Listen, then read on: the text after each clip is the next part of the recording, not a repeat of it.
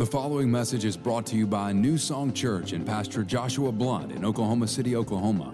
For more information on New Song, visit us online at newsongpeople.com. Hey, if you're new to New Song Church, my name is Josh. I'm the pastor, and uh, I'd love to meet you after the service is over. I'll be out in the lobby along with my wife, and we'd love for you to stop by, say hi to us. I've got a gift for you, so make sure you you come by and you grab that.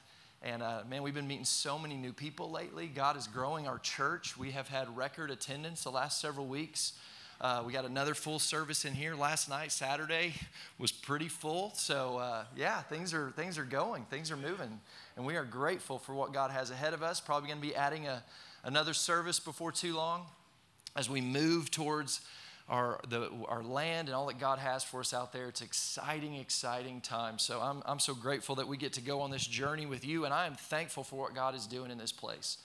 And so if you are looking for a church home and you find yourself here today, we want you to know uh, that we would love to add you to this family. We consider ourselves to be a family, and we are always looking to grow the family of God. And this is a great place to connect with God and to connect with His people because we got some kingdom people up in this mug. Amen? Amen. All right. If you got your Bible, turn with me to Mark chapter 3. Mark chapter 3. We're going to we're going to look at several kind of sections of scripture this morning. Uh, as we continue this series we're in called What Did Jesus Do? Not what would Jesus do, what did Jesus do? And what we're doing through this series is we're looking at the, the kind of the actions of Jesus' life because we said in week one of this series, one of the great gifts that, that Jesus gave us was not just the gift of salvation, as incredible as that is. He came, He died on the cross, He made a way so that those of us who were dead in our sins could be made alive. That's the greatest gift ever. But He also gave us the gift of, of a life lived that we can look at and that we can study and that we can learn how he did things so that we can look like him. You know, we talk about here at New Song Church, we want to practice the way of Jesus. We're called a Christian. That means we're Christ-like. You can't, you can't look like Christ. You can't do what Jesus did unless you know what he did. And so we've been looking at how Jesus navigated some of these situations that we find ourselves in as people living in the world today. We, we started this series by talking about uh, temptation, how Jesus navigated temptation. We talked about how Jesus dealt with difficult people. We talked about how Jesus, last week, my wife did a great job talking about how Jesus navigated doubt. Because we all face these things, don't we? We all have to deal with these things. And so it's important that we understand how we navigate these things. And if you've been paying attention throughout the series, you've probably noticed that we keep coming back to this idea that Jesus was able to do what Jesus did publicly because of what Jesus was practicing privately. Uh, Jesus was regularly slipping away so that he could come correct into every situation. You remember that? that? Jesus would slip away and he would connect with God. He would pray, he would spend time with the Lord, and it's from it's from that place of connection with God that that became the platform that he was able to stand on publicly when he would move to do the ministry that he was doing with people. And, and what's true for Jesus is true for you. No matter what we're dealing with, no matter what we're facing, if you're going to navigate the situations and circumstances of life like Jesus did, you're going to have to do what Jesus did. Sarah said it last week, it was really good. You can't do what Jesus did unless you do what Jesus did. And what she meant by that was you can't do what Jesus did publicly if you're not doing what Jesus did privately. If you're not spending time in the, in the Word, if you're not spending time being, being empowered by the Holy Spirit, knowing and receiving correction from God, receiving direction from God, if you're not spending time doing that, you're going to struggle to deal with the circumstances of life. And the same, what's been true for the first three weeks of this series remains true for what we're going to talk about today. As we look at today, what did Jesus do when he faced injustice? What did Jesus do when he faced injustice? Injustice is a real thing, it exists all around us, it happens all the time. And Jesus was able to navigate injustice and do it in a just way. And so we're going to look at how he did that and what we are to do by following his lead today. Let's pray as we dig into this this morning. Lord, we love you. And we're so grateful that you're here. We, we know today this is not about just going to a service, singing some songs, and hearing a talk, but that this is about encountering a living, loving God who loves us and is for us and wants to help us and has a plan for our life. And so we come to your word today. We come into this service today humbly And we welcome your word to do what it does, to, to mold us and shape us so that we can become the image of Jesus in this world, so we can reflect who you are to a world around us that's broken and dark and lost. And we know that there's injustice all around us. Some of us have experienced injustice. Or wherever we find ourselves today, we, we thank you that we're going to walk away different in Jesus' name. We're going to walk away with the implanted Word of God in us. Lord, we look at your Word as more than just a book to study, but as life. It's life to those who find it. Just like we take in food and it nourishes our body and brings strength to us. And Lord, we thank you that your Word is the bread of life, and we take it in. And thank you it's going to bring life to us and nourishment to us and help us to see things and think things and be strong in the Lord and the power of his might today. Lord, we thank you for what you're going to do today. We give you all the praise and the glory and the honor for it. In Jesus' name, somebody said, Amen. Amen. Amen. Injustice. According to the Bible, kind of a biblical definition for injustice is this it's a sign of partiality, judgmentalism, or a lack of love. Partiality, in other words, favoring some over others or not favoring some over others. Uh, judgmentalism, making judgments based on what we think we know and, and, lack of, and a lack of love, basically not caring, not really caring. And we see this all around us. We've experienced this. And just like we experience it today, Jesus experienced it in the days that he was walking on this earth. And what's interesting when you study the life of Jesus, there's, there's three stories, is what I want to look at today, where we really see this on display. We see this judgmentalism, partiality, lack of love on display and we see Jesus reacting to it and displaying something in it that we wouldn't necessarily consider to be a trademark characteristic of Jesus, and yet it is, because he does it every time. And so I'm gonna, I'm gonna let you know, first of all, what, what did Jesus do when he faced injustice, and then we'll unpack what it looked like, and so we can understand it in a greater way. Okay, so what did Jesus do when he faced injustice? You ready?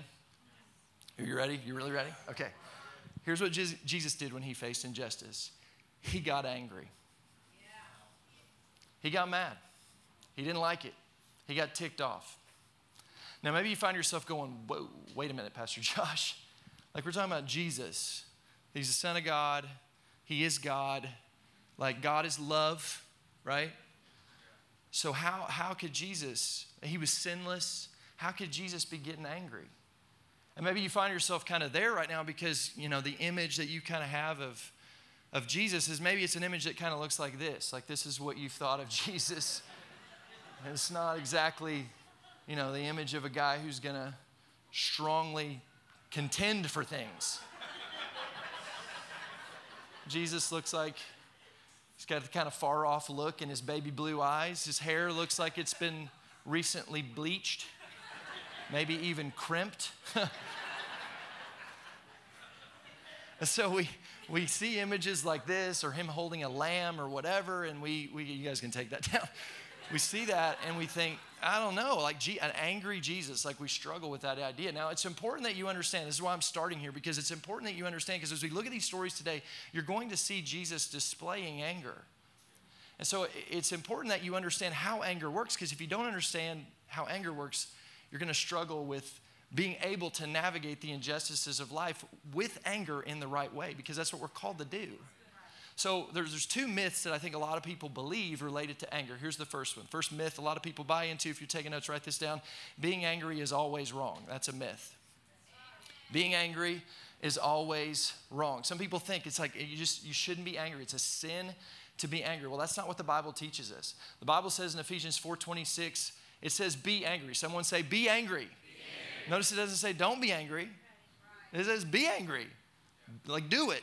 Be angry, but when you do it, what does it say? It says, don't sin. Don't let the sun go down on your wrath. So notice the sin is not the anger, the sin is what you do with the anger. It's not wrong to, to, to have anger. Anger is an emotion. And it's an emotion, it's a God given emotion. In fact, in the Old Testament, 375 times, it says that God got angry. Why did God get angry? Here's why because anger in the right context is actually a sign of love. You say, God is love, right? So how could he get angry? He got angry because he's love.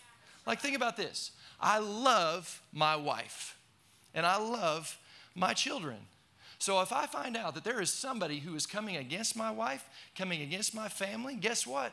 There's going to be some righteous anger that comes up inside of me to defend them against a wrong that's trying to be perpetuated against them. And in that moment, that anger is a sign of my love. So anger is not always wrong, it's what you do with anger. And we can do some dumb stuff with anger. Like, I'm not giving you permission to just start raging out and freaking out on everybody, okay? But in the right context, under control, navigated properly, anger is, is not a bad thing. So, anger is not always wrong. Here's the second myth we buy into is that anger is out of my control. Anger is out of my control. I, I, I can't control this. And really, what people are saying when they say, like, you know, I meet somebody and they're like, I, you know, I just have a, I have a temper, and I, I mean, you know, it happens. What you're really saying there is, is not that you can't control your anger, it's that you can't control what you do with your anger. And what you're saying is because Joshua, the Bible tells us this in Joshua 24 15, it says, Choose this day who you will serve. And so the person that comes to me and they say, I'm sorry, I just got a, a temper, I got an anger issue, what you're really saying to me is, sorry, when, when, get, when the going gets tough, when it gets hard, I choose to serve my emotions. I choose to serve my anger over choosing to serve Jesus. But, but I want you to know, like, this idea that, like, you know, someone's making me mad, they can't make you mad. Nobody can make you do anything. What you do with your anger is, is within your control. Some of you looking at me right now like, you're making me mad right now. Calm down. I'm not trying to. I'm trying to help you because here's what I've seen is that sometimes people they buy into this this myth that it's out of my control and so they just side with that concept. And they say stuff like, well, you know, it's my family history. Got some hotheads and I'm just one of them. I got red hair. One of the sweetest people I know in the world is Jackson Wilson. He's got red hair. Sweetest man I know. So that, that you blow that myth out of the water, bro. But we just buy into this stuff. And, and, and I want you to think about this for a moment. It's like saying, you know, my, my grandpa, because it's like my family history, it's just who I am, it's color of my skin, it's whatever. So it's like saying my grandpa was a horse thief. And my, my dad was, you know, he, he downloaded a lot of songs on Napster. And, and so, you know, I'm a thief. Sorry. Deal with it, world. Like, none of us are going to go, yeah, that, makes sense. No. Like, you may have a tendency because of some stuff in your history to want to go a certain direction, but you don't just accept that. But we do this with anger. we just say, oh, yeah, it's just how it is. I'm, I'm just one of those people. No, no, no. Choose this day who you will serve. And the problem is, what we do is we, we side with that and we do damage. We do damage to people, we do damage to ourselves. Eh, listen, that's not practicing the way of Jesus, right? To be transformed into the image of Jesus. It means there's going to be a change. Transformation means a change needs to take place. So, so we can't just agree with this. Now, the reason this is so important is because you're going to see today Jesus displaying anger. But it's important that you understand these things because what you're going to see is when Jesus is displaying anger, he is choosing to display it and he is under complete control as he displays it. And he's doing this for a reason. He's doing this so that we can learn from his life. We can learn, first of all, what is it that makes Jesus mad? Or what is it that he chooses to get mad about and display his anger about? Because if it, if it angers the heart of God, shouldn't it anger the heart of his people? I think so. And, and two, Jesus shows us in his responses how we are to respond to anger. Now, he doesn't just give, it's not a formula, but what you see in it is the overall heart of God related to injustice. All right, you ready to go into this with me? So let's go to Mark chapter 3, the first story where we see Jesus displaying anger based on injustice. Jesus is in the synagogue in the story. Let me set this up for you a little bit. And in the synagogue, it's kind of the church of the day. The, the, what was the church of the day? There are Pharisees who are kind of the religious leaders of the day. There are the people who are following Jesus. There are the people that are at the synagogue to worship God. Uh, there are the, the, the, his close group of disciples. There's the crowds. And then there's people who are sick and hurting. And one of those people is a man with a shriveled hand. That word shriveled means that his hand is useless. So we don't exactly know what happened to his hand. We don't, we don't really understand what happened, if he was born this way, if there was an accident. But what we know is there's, there's a deformity to his hand that keeps him from being able to use this hand. Uh, in Luke's account of the same story, Luke the physician lets us in on something else related to this guy's hand, and that it's his right hand. And if you know anything about Scripture, you know that the right hand is a big deal. The right hand was a symbol of, of authority, it was a symbol of strength, it was a symbol of blessing, it was a symbol of, use, of usefulness. It's kind of like where we get the term, uh, he's my right hand man. When we say that, what we're saying is this guy's really close to me, this guy is very useful to me, he's my right hand man. So, so in, in, in this day and age where people were very, in the ancient society, they were very superstitious when they saw this guy who has a shriveled right hand, they look at that guy and they say, Man, something is really wrong there. I don't know what it is, and I don't really want to know what it is. I just know I want to stay away from that guy. They start to judge this guy based on this issue. There might be something in his history. There might be something that he's done, something, uh, I don't know what it is. I don't care to know what it is. I, I just know I don't want anything to do with this guy. And so he's an outsider. And think about how tough this must be for this guy. He's living in a world where people need to work with their hands, and yet he can't do that. So he has to beg.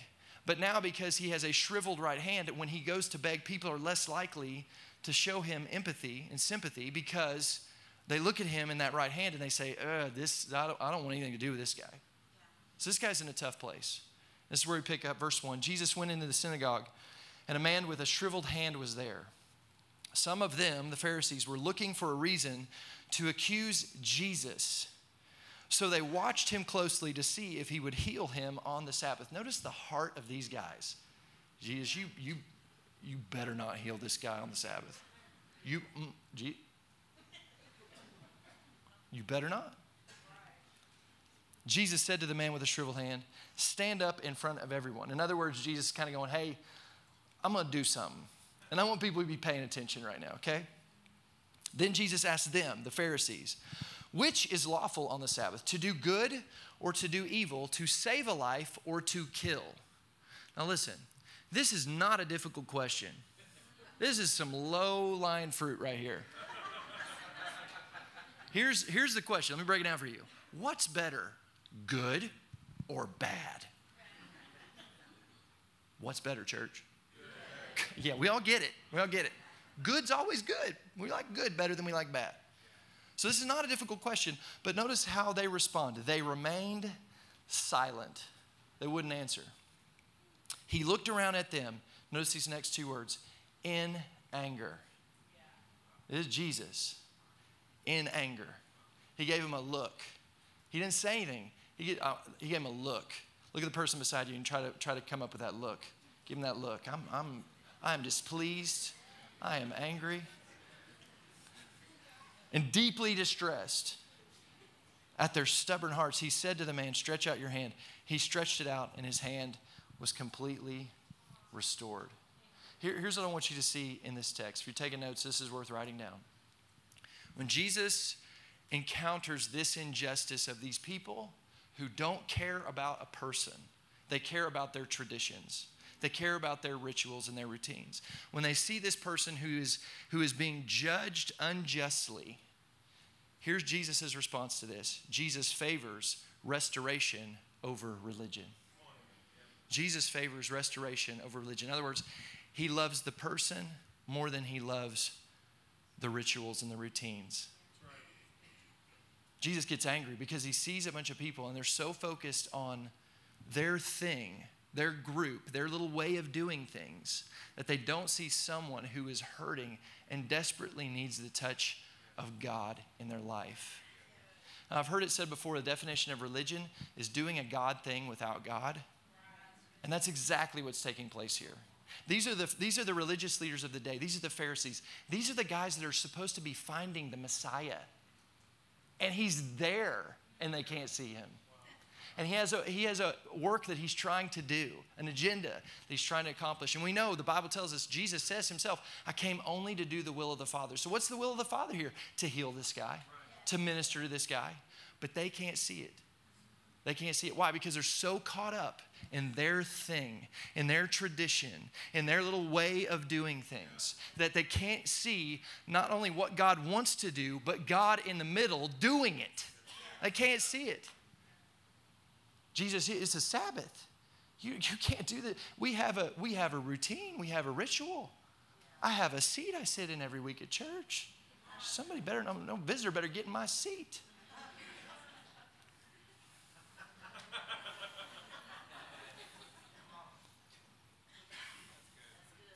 I'll just let that lay there for a minute. and Jesus, look at this guy. He's not like us. We don't know what's going on with him, but we don't like it. I don't understand him, and I'm not even going to try to. I just know he doesn't belong. This is our group. This is our clique. This is our thing. And we don't want anyone coming in here that could, could possibly disrupt this. Listen, it's injustice and it angers the heart of God. And, and as a church, like, we can't get caught up in this religious activity where we start to look at this thing as our thing and we start to look at people out there who have problems that we don't understand. Listen, I see stuff in the world all the time that I'm like, I don't understand this. But my intention is not to say, I don't understand you and I'm not even going to try to and I want nothing to do with you. My intention is to say, hey, let me show you some truth that can set you free. Let me introduce you to a Savior who can change your life. I don't, I don't know why you're where you are. I, I may not ever understand, but I can show you someone who can and minister to you right where you are and bring healing and freedom to you right where you are and change you. Now, I'm not saying, I'm not saying we let go of truth. I'm not saying that. We hold on to truth. I'm not saying we, we're going to change everything about our church. We're still going to sing songs. We're still going to we're still going to have a message. We're still going to do these things. But in the middle of this, it's not about just doing the routine and the ritual. It's about people encountering Jesus. We don't come here every weekend to put on a show for you. We come here to set a table where Jesus is welcome so that he can come do what only he can do minister to the heart of people who are broken and lost. And let me just remind you of something. At one point in your life, you were the man with the shriveled hand. You had a shriveled spirit. You were dead in sin. And Jesus came and looked at you and said, Let me heal you. Let me set you free. And we accepted of the life of Jesus, and He changed everything about us. Far be it from us to be a people who would not also welcome other people into the freedom that we've experienced in Jesus. It's injustice, and we can't have it. So let me just tell you something.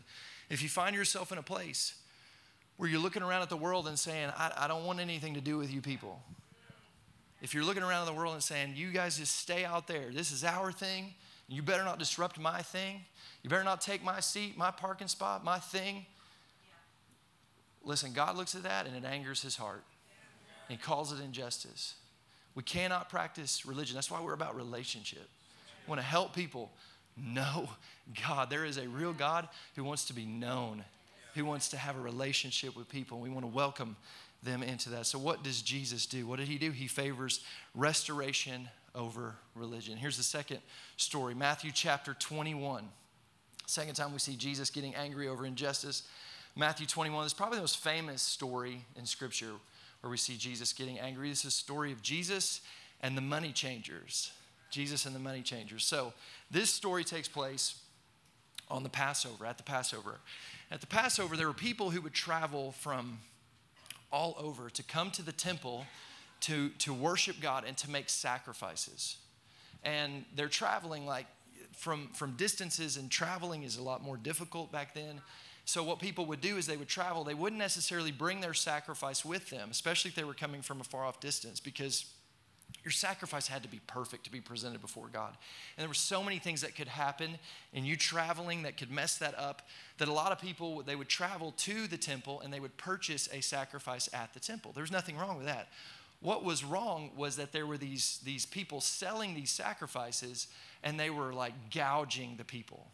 It's kind of like when you go to uh, the airport or, or a sporting event or a concert you know, and you walk in and it's like you can't, like the signs tell you once you go in, you can't exit. So they got you, right? And so you go to buy water, and normally a water is like a dollar fifty, two dollars. Now it's forty-seven ninety-two. and what can you do? You can't do anything. That's what's happening here. They're upcharging like crazy, and they're actually preventing some because the sacrifices came in all different shapes and sizes and prices based on people's different levels of life. Because some people were poor and some people, because they're so, because of the charges, they actually are showing up and they can't even make their sacrifice. They're being turned away from worshiping God and connecting with God the way they're trying to. And so, guess what? This angers the heart of Jesus. Matthew 21, verse 12.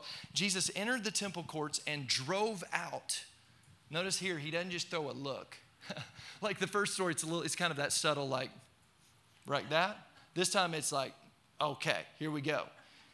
He drove out all who were buying and selling there, overturned the tables of the money changers and the benches of those selling doves.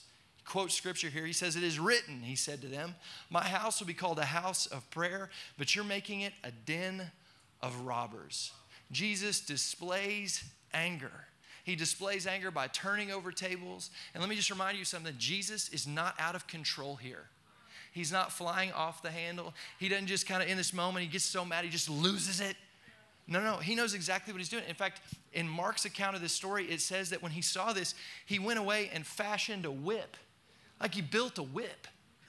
Like he was in control. And I love this. I read this uh, just yesterday, this, this commentary about why he, why he created a whip. It says, The whip is an image of the power and activity of the Holy Spirit. It's the Spirit of God unleashed in Jesus as he disrupts the marketplace in the temple courts.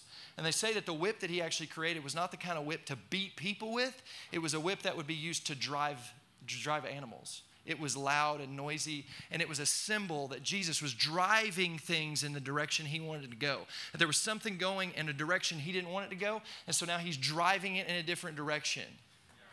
And so Jesus displays some anger here. He's displaying anger under control, but he's displaying it because an injustice is being done. People are being cheated, people are being ripped off, people are being prevented from being able to do what they want to do. And Jesus says, This is not going to fly.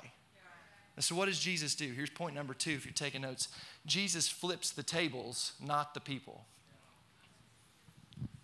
Notice he doesn't just start like flipping people. He ain't even flipping people off.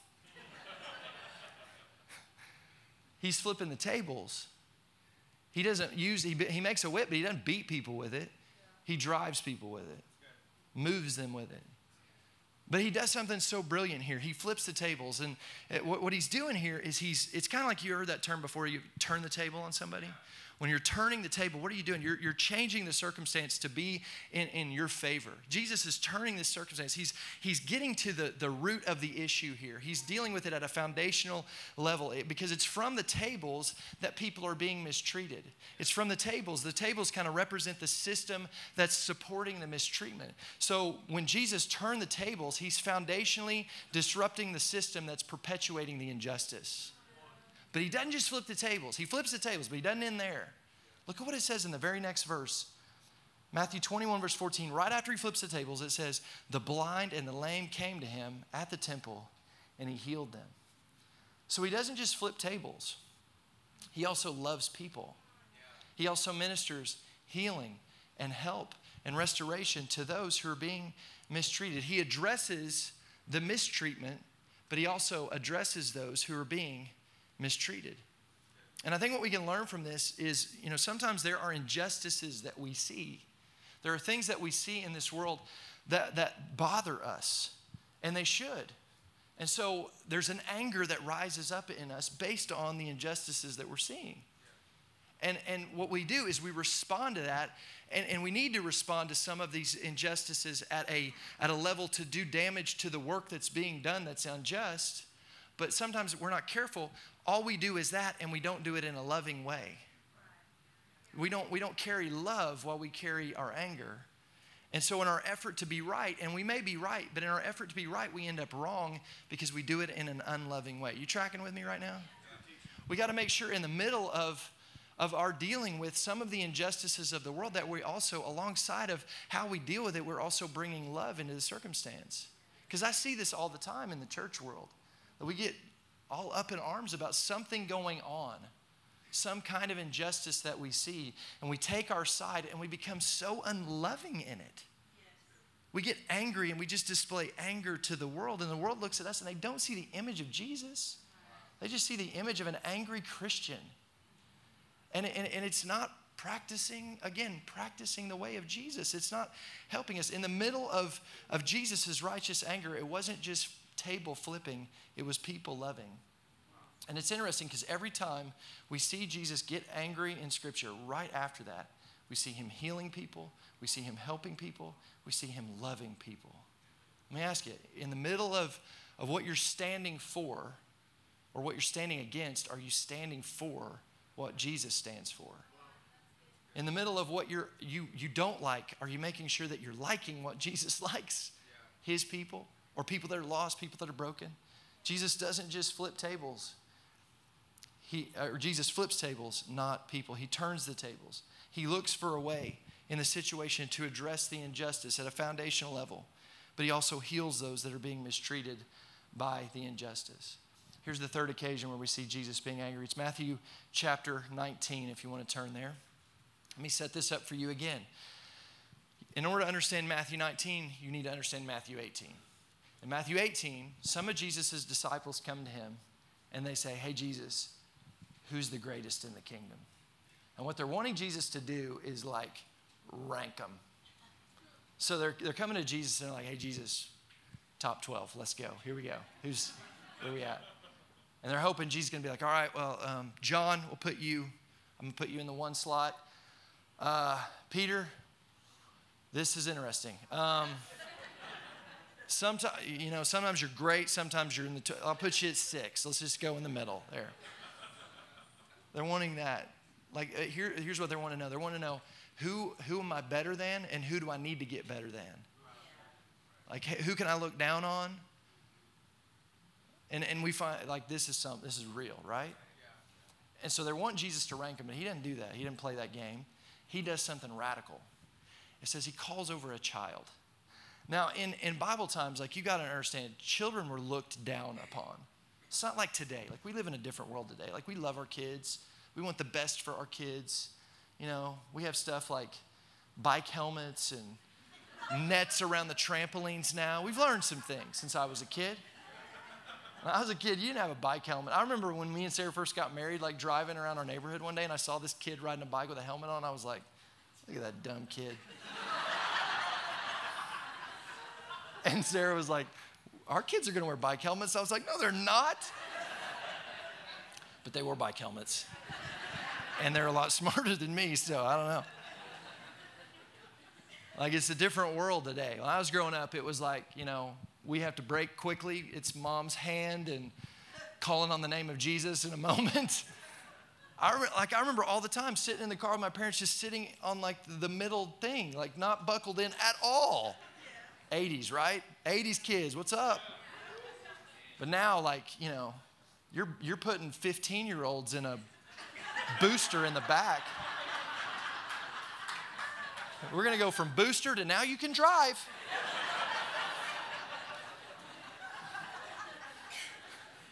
But like we want, we want the best for our kids, right? That's what I'm getting at.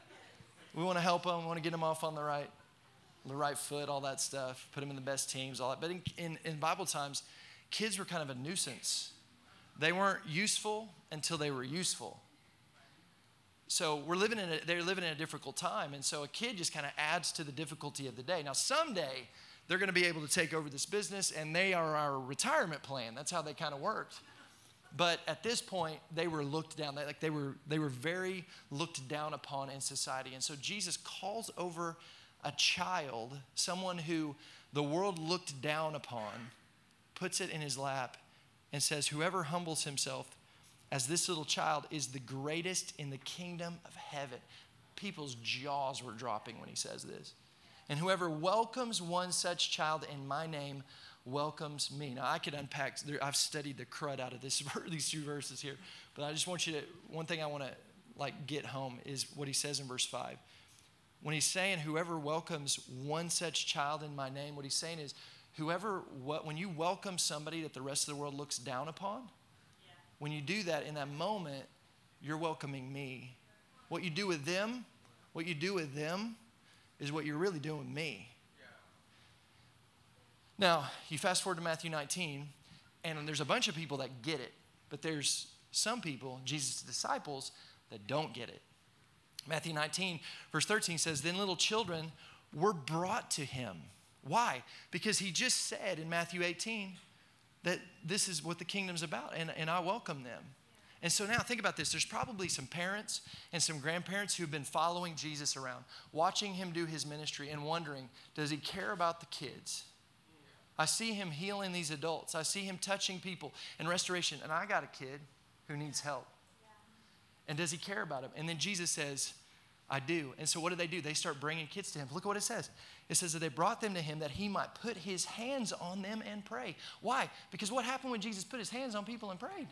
They got healed, they got set free.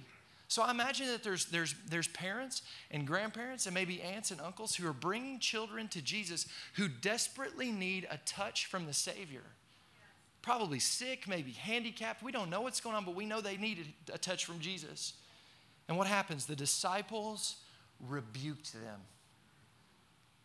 Rebuked them. Rebuked the parents, rebuked these kids. Why? Because here's what they're thinking Jesus, let's get back to what really matters here. Like this, and let me just tell you, this is something that I fought against uh, and why we, we value children's ministry. I want you to know we don't look back there at what's going on our kids right now and say, you know, someday they'll be important. What's happening back there is just as important as what's going on in here because that's what Jesus taught us. So we minister to them and we value them and we care about them and we teach them and we shape them and we mold them with the word. And I hope that you're doing the same thing with them. You're not waiting for them to become valuable before you value them and value putting the kingdom in them. That's not just our job, that's your job too. But Jesus sees this and, and, and they're rebuking these, these children. Now, Jesus, he could have, he could have gone off on them. Like he could have very easily been like, guys, we just talked about this. I just went over this. I made it very clear this is important to me. Why? And he could have spent the next 10 verses just, just totally leveling these guys, leveling this foolish thinking. But that's not what he does. Verse 14, but Jesus said, Let the children come to me. And in Mark's account of this, it says, before he says this, it says, Jesus became indignant. In other words, he got angry, he got mad. So these words are said with some oomph behind them. Let the little children come to me and do not hinder them. For, he repeats himself, of such is the kingdom of heaven. I just told you this, guys. And, he, and then look at verse 15. And he laid his hands on them and departed from there. Notice Jesus doesn't spend all this time leveling the fools, leveling the, the, the people that are thinking the wrong way. He corrects them, he reminds them of the word, but here's what he's really focusing on. Point number three, if you're taking notes loving people and leveling the playing field. What did Jesus do when he faced injustice? Jesus loves people and he levels the playing field. And what he's seeing in his disciples in this moment is discrimination. And that's what makes him angry. It's discrimination. What's discrimination? It's the unjust or prejudicial treatment of people based on race, age, or sex. That's exactly what his disciples are doing. They're not as good. They don't deserve this ministry. They shouldn't be with Jesus right now because they're not quite up to the standard of us. Jesus says, No, no, no, guys. Because here's the reality we all come to Jesus on a level playing field. Jesus loves us all. And if you really spend some time studying the life of Jesus, one of the things you're going to discover about him is he was revolutionary in the way he treated people that the world looked down on. He was revolutionary in the way he treated women. Women were looked so down on at the time of Jesus walking the earth. And yet, Jesus had women in his ministry G- women were following him. In fact, think about this the first people to receive the gospel message of Jesus Christ were women. The message that Jesus, he died on the cross and he's alive and go share it, that was given to women. Why? Because women were there, the men were hiding. But he gave it to these women. So, like, I just have a hard time believing that the first message of, of Jesus, the gospel message of Jesus, goes to women, and now, and now they need to shut up and not share it anymore kind of have a hard time with that. Jesus loved women, He championed women. Jesus loved all ages. He loved the old, the young. Jesus, Jesus loved them. Jesus loved all races. Like, read the story of the Good Samaritan. It's all about Jesus not saying this class is better than this class, the Jews are better than. He, he doesn't do that. And one of the things Jesus taught us is he taught us how to pray. You remember this?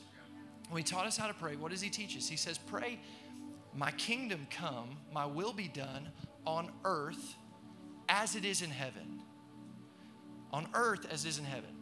Why does he teach us this prayer this way? Because he's trying to get us thinking the right way, trying to get us seeing faith the right way. See, in heaven, when you get to heaven, race isn't going to matter. You're not going to be looking at the people beside you and looking at their skin color and trying to figure out they deserve to be in the presence of God. You're not going to care about that. When you get to heaven, you're not going to be looking around at people and, you know, male or female. You, you women, you need to go back here.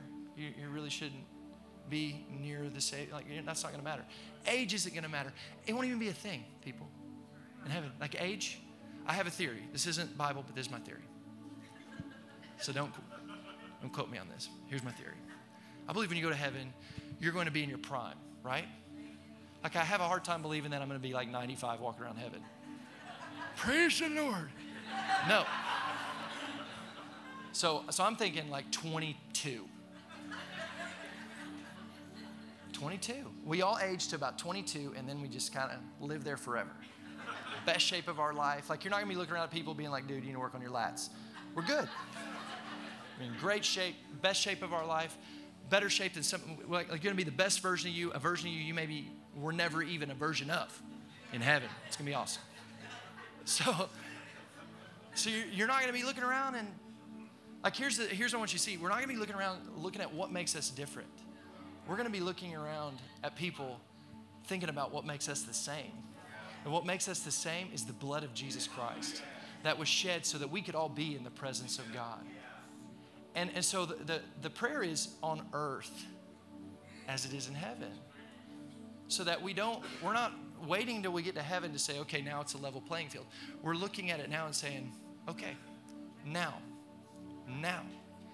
The blood of Jesus makes us the same now today. We all come to the cross on level playing field. We all come to Jesus the same. He loves us all the same red, yellow, black, white, male, female, no matter how old you are. And there's so much in the world today that tries to divide us ageism, sexism, denominationism. Like, we, we got to get our mind focused not on what makes us so different, but on who makes us the same. And what makes us the same? Jesus Christ and his blood and his sacrifice on the cross. Here's, here's what I hope you see in this. What did Jesus do when he faced injustice? Here's what he did he got angry based on love. And he displayed that anger because he, he was angry because he loved so greatly. There were things that, that, that angered him but in the middle of that, he's not just flipping tables, he's not just leveling people. He doesn't, he's not that, or, or flipping people and flipping, you know, people off and getting all mad. Like that's not Jesus. In the middle of him dealing with the injustice, he's loving the people and ministering to the people and helping the people. Because Jesus is for people. That's why he came. And I, I remind you, like, we were those lost people. And I think we, we can forget about that. Sometimes we get so caught up in our little religious thing, our little clique, our little church, and the way we, we like things to be done that we forget where we were before, how lost we were, how broken we were, how messed up we were, and yet Jesus accepted us. I want you to bow your heads and close your eyes. Take a moment and ask the Holy Spirit, well, what are you saying to me in the middle of this? And just listen.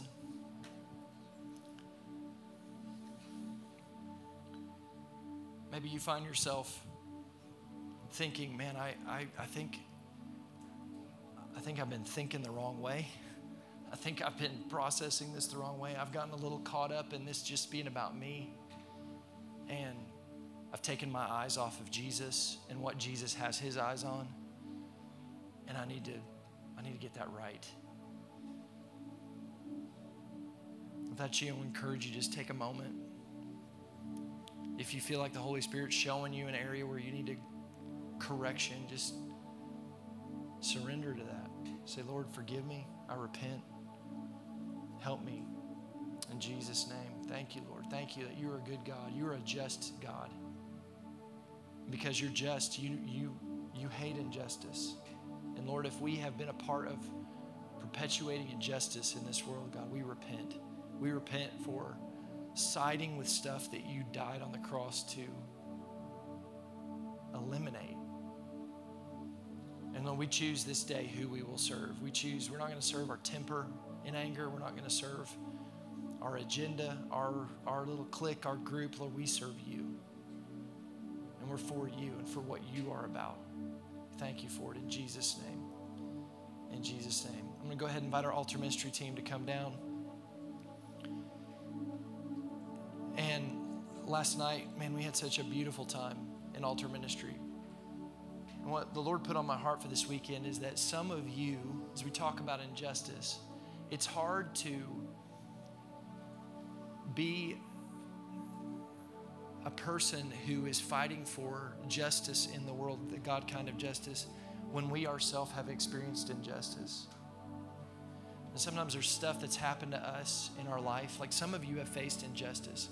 Some of you have faced injustice because of your color of your skin. Some of you have faced injustice because of the way the family you're raised in. Maybe you were raised in a home and you didn't have much, you were poor. And so now you, you, you process the world through that. And you, you want to do certain things, but you find that you just keep coming back to this memory. Some of you were molested. Some of you, things were said over you that were hurtful. There was injustices done. They were, they were wrong. What was done was wrong. And you can't seem to move past it. I believe this weekend, God wants to do a healing work. See, the, the, the great thing about the cross of Jesus Christ is it doesn't just touch us at our spirit. The work of the cross touches every part of you. You are a spirit, soul, and body. And your soul, sometimes there's stuff that takes place in our soul, in our mind, in our emotions. That's what your soul is, your mind, will, your emotions. There are things that take place there that, that we get hung up on. It's hard to move past that stuff. But, but here's the great thing the Bible talks about how the blood of Jesus can cleanse your conscience from dead works. In other words, the blood of Jesus is so powerful, He can actually heal your mind and begin to start to erase. I'm not saying that you're going to walk out of here, you know, it's like men in black and you can't remember anything anymore. But what God does is He begins to take away the sting of that thing. And what, what once held this, like sat on the throne of your thoughts, now is pulled off the throne and it's still there, but it doesn't hurt like it did.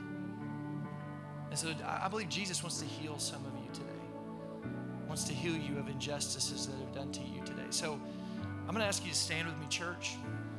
We're going to go back into a time of worship. And if that's you right now, I just want to encourage you, start making your way towards the altars. I'm going to ask our, our team to be kind of prepared. We're expecting that there's probably a lot of you. And there may be some of you, and you're going, ah, I don't need to go down. Listen, there, there's something powerful that takes place when we're willing to do things God's way. Be willing to humble ourselves and say, okay, I'm not just gonna like my way, my way of thinking about this hasn't worked up until this point. So I'm gonna quit thinking that it's gonna continue. I'm gonna take an extra new step today. And I'm gonna go down and I'm gonna do what the Bible talks about. I'm gonna let hands be laid on me. And I'm gonna join my faith with somebody else so I can receive fully what Jesus Christ has done for me. If that's you, go ahead and start making your way down towards the altars. For the rest of you, here's what I'm asking you to do. We're going to go into this song. I want you to worship God, but I also want you to be interceding for those, our brothers and sisters who are down here, who have stuff that they've been hanging on to that's hurtful, and they need healing from that. So would you be praying for those who are being prayed for right now? And I know, I, I mean, I'm, I'm telling you, strong me right now. There's somebody in here. You're going, I don't know, I don't know. Listen, God's talking to you. He's talking to you He wants to help you. He wants you to leave today going, man, that, that doesn't hold my heart like it once did. That doesn't have control over my thoughts like it once did. I have been set free in Jesus' name. Lord, I thank you for all these people here. I thank you for the just God that we serve. And I thank you, Lord, that He is a healing God. And Lord, you don't just heal us in our physical bodies, you don't just heal us in our spirit, Lord, you want to heal us in our minds and our thoughts. I pray, Lord, you would do a healing work on emotions, a healing work on, on people's minds right now, Lord God. As people take that step of faith to step out and receive, Lord, I thank you for emboldening some people in here to step out right now so they can receive all that you have for them. In Jesus' name.